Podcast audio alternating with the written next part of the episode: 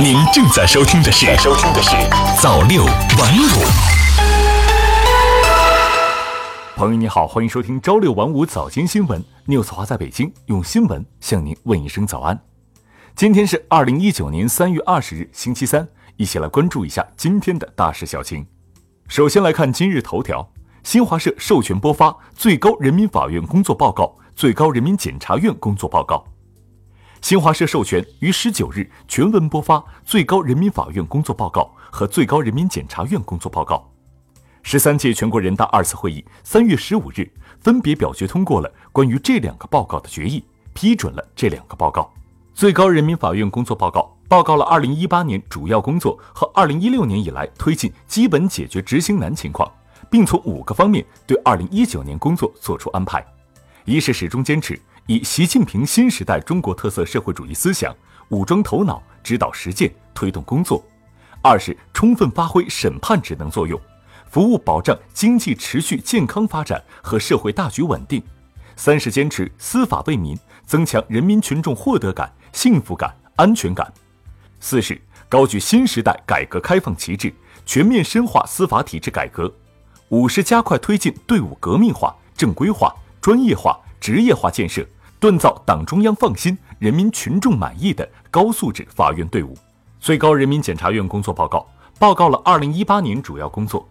指出做好二零一九年检察工作，最根本的是坚持以习近平新时代中国特色社会主义思想为指导，最关键的是坚持以人民为中心，最要紧的是坚持稳中求进工作总基调。一是把握稳进这个大局。依法保障经济社会持续健康发展，二是把握落实这个重心，推进重大部署落地生根，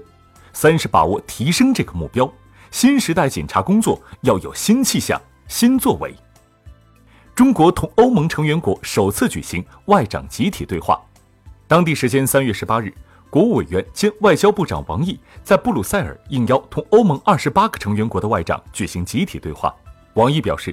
中国与欧盟各国外长举行集体对话，这种交流是中欧建交四十四年来的首次，是双方互信提升的标志，将向世界发出中欧加强战略合作的明确信号。欧盟成员国外长积极评价对话富有建设性和成效，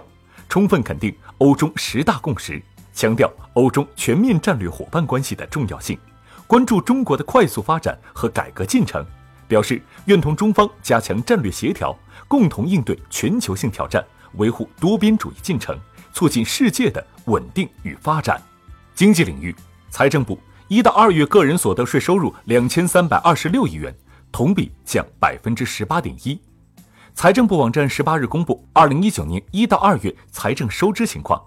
一到二月累计全国一般公共预算收入三万九千一百零四亿元，同比增长百分之七。全国一般公共预算支出三万三千三百一十四亿元，同比增长百分之十四点六。其中前两个月个人所得税两千三百二十六亿元，同比下降百分之十八点一。外汇局发布新规，促进跨境投融资便利化。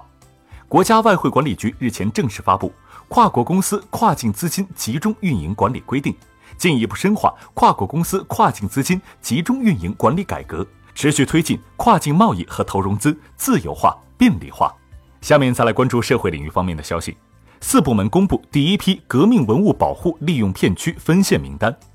中宣部、财政部、文化和旅游部、国家文物局近日发出关于公布革命文物保护利用片区分线名单第一批的通知，确定了井冈山片区、原中央苏区片区、湘鄂西片区等十五个革命文物保护利用片区。第一批革命文物保护利用片区分线名单涉及二十个省份的一百一十个市、六百四十五个县，有关部门将适时公布其他批次革命文物保护利用片区分线名单。公安部：中国公民人均通关查验时间减至四十五秒。中国公安部新闻发言人郭林十九日在北京透露，二零一八年中国公民人均通关查验时间减少至四十五秒。大型口岸高峰期旅客候检时间环比缩短十分钟，达到国际先进水平，口岸通关排长队成为历史。制售假冒星巴克咖啡窝点被警方捣毁。昨日，新京报记者从江苏省无锡市公安局了解到，针对广州百亿假冒星巴克咖啡一事，无锡公安局早在2018年接到相关举报线索后，便成立专案组开展调查。今年一月，专案组在广州、厦门两地同时进行收网行动，抓获甄某、陈某等十余人。在广州生产窝点，共查获假冒咖啡成品八千余件，咖啡灌装机四台，咖啡原料四千六百余公斤。以及大量假冒商标、标签、包装箱等。民警办案现场视频显示，在光线较暗的时间内，整袋的劣质咖啡粉正在通过四五台机器分装成小包装，然后集中装箱。整个生产环境脏乱不堪，没有任何卫生防护措施。无锡警方表示，将会继续追查，目前案件正在进一步侦办当中。北京常住儿童将建视力健康电子档案。记者从昨日召开的北京市妇幼健康工作会议上获悉。今年北京将建立儿童视力健康电子档案，助力近视防控。市卫健委老幼处工作人员表示，孩子出生之后就将拥有电子档案，视力等体检数据将纳入其中。如果发现问题，体检机构将给家长提供建议，甚至帮助转诊。该电子健康档案覆盖零至六岁的所有常住人口，并将与教委对接，以便相关机构能够提供更有效的干预。妇幼保健站医生拉群卖保健品。官方已暂停工作。近日，有网友反映，在石家庄长安区妇幼保健站做孕期检查时，被医生李某拉进微信群。群里除了宣讲孕妇保健知识，还有自称是长安区妇幼保健站医生的申某推销保健品。对此，官方回应表示，长安区卫生局已介入调查，已暂停医生李某的工作，配合调查。等调查清楚后，会按规定处理。而申某数年前已离职，非保健站人员。九百多家医院入选第一批分娩镇痛试点医院。国家卫生健康委员会医政医管局副局长焦亚辉十八日表示，目前全国有九百多家医院通过遴选成为第一批分娩镇痛试点医院，名单将于近期公布。校门口健身房倒闭，法学专业大三学生成功帮三十一位同学维权。在很多大学校园附近都有健身房，大学生办健身卡非常普遍。可健身房经营不善倒闭的也不少，于是乎办好的健身卡打了水漂。最近，浙江农林大学三十一个大学生经过一年多时间的维权，终于收到了杭州市临安区人民法院正式下达的民事判决书，取得胜诉。而帮助他们维护合法权益的是一位本校法学专业大三学生倪元辰，好好感受了一把什么叫学以致用。再来关注科技领域的消息。中国首只克隆警犬昆勋诞生，已开始接受上岗培训。克隆福尔摩斯，警犬界首先做到。在公安部重点研究计划“功勋昆明犬”的克隆项目支持下，中国第一头克隆警犬昆勋诞生了。昆勋克隆的是一头名叫华黄马的雌性昆明犬。华黄马现服役于云南省普洱市公安局警犬大队，年仅七岁，先后参与查破命案数十起。是一头战功赫赫的一级功勋犬，昆勋的诞生说明动物克隆技术不仅可以运用在宠物领域，还可以延展到培育警用性能优异的工作犬领域，大大缩短优秀工作犬的培育时间，提升优良警犬的繁育效率。目前，两个月大的昆勋正在昆明接受专业培训，如果顺利，十个月左右就可以正式上岗了。向阳红十号赴太平洋海域开展资源环境调查。记者十八号从自然资源部获悉，向阳红十船从舟山出发，执行中国大洋五十四航次考察任务，赴太平洋海域开展资源环境调查。本航次计划分为五个航段执行，至十一月下旬结束，总时间达二百五十五天，总航程约两万两千海里。航次任务主要包括履行中国大洋协会和中国五矿集团与国际海底管理局的多金属结合勘探合同。开展全球变化与海气相互作用专项调查。基因编辑何去何从？全球暂停不是永久禁令。三月十四日，七国十八名科学家在自然网站上联名呼吁暂停可遗传的基因编辑。生物技术引致安全风险，一方面是技术缺陷导致的不良后果，另一方面是来自于人对生物技术的滥用。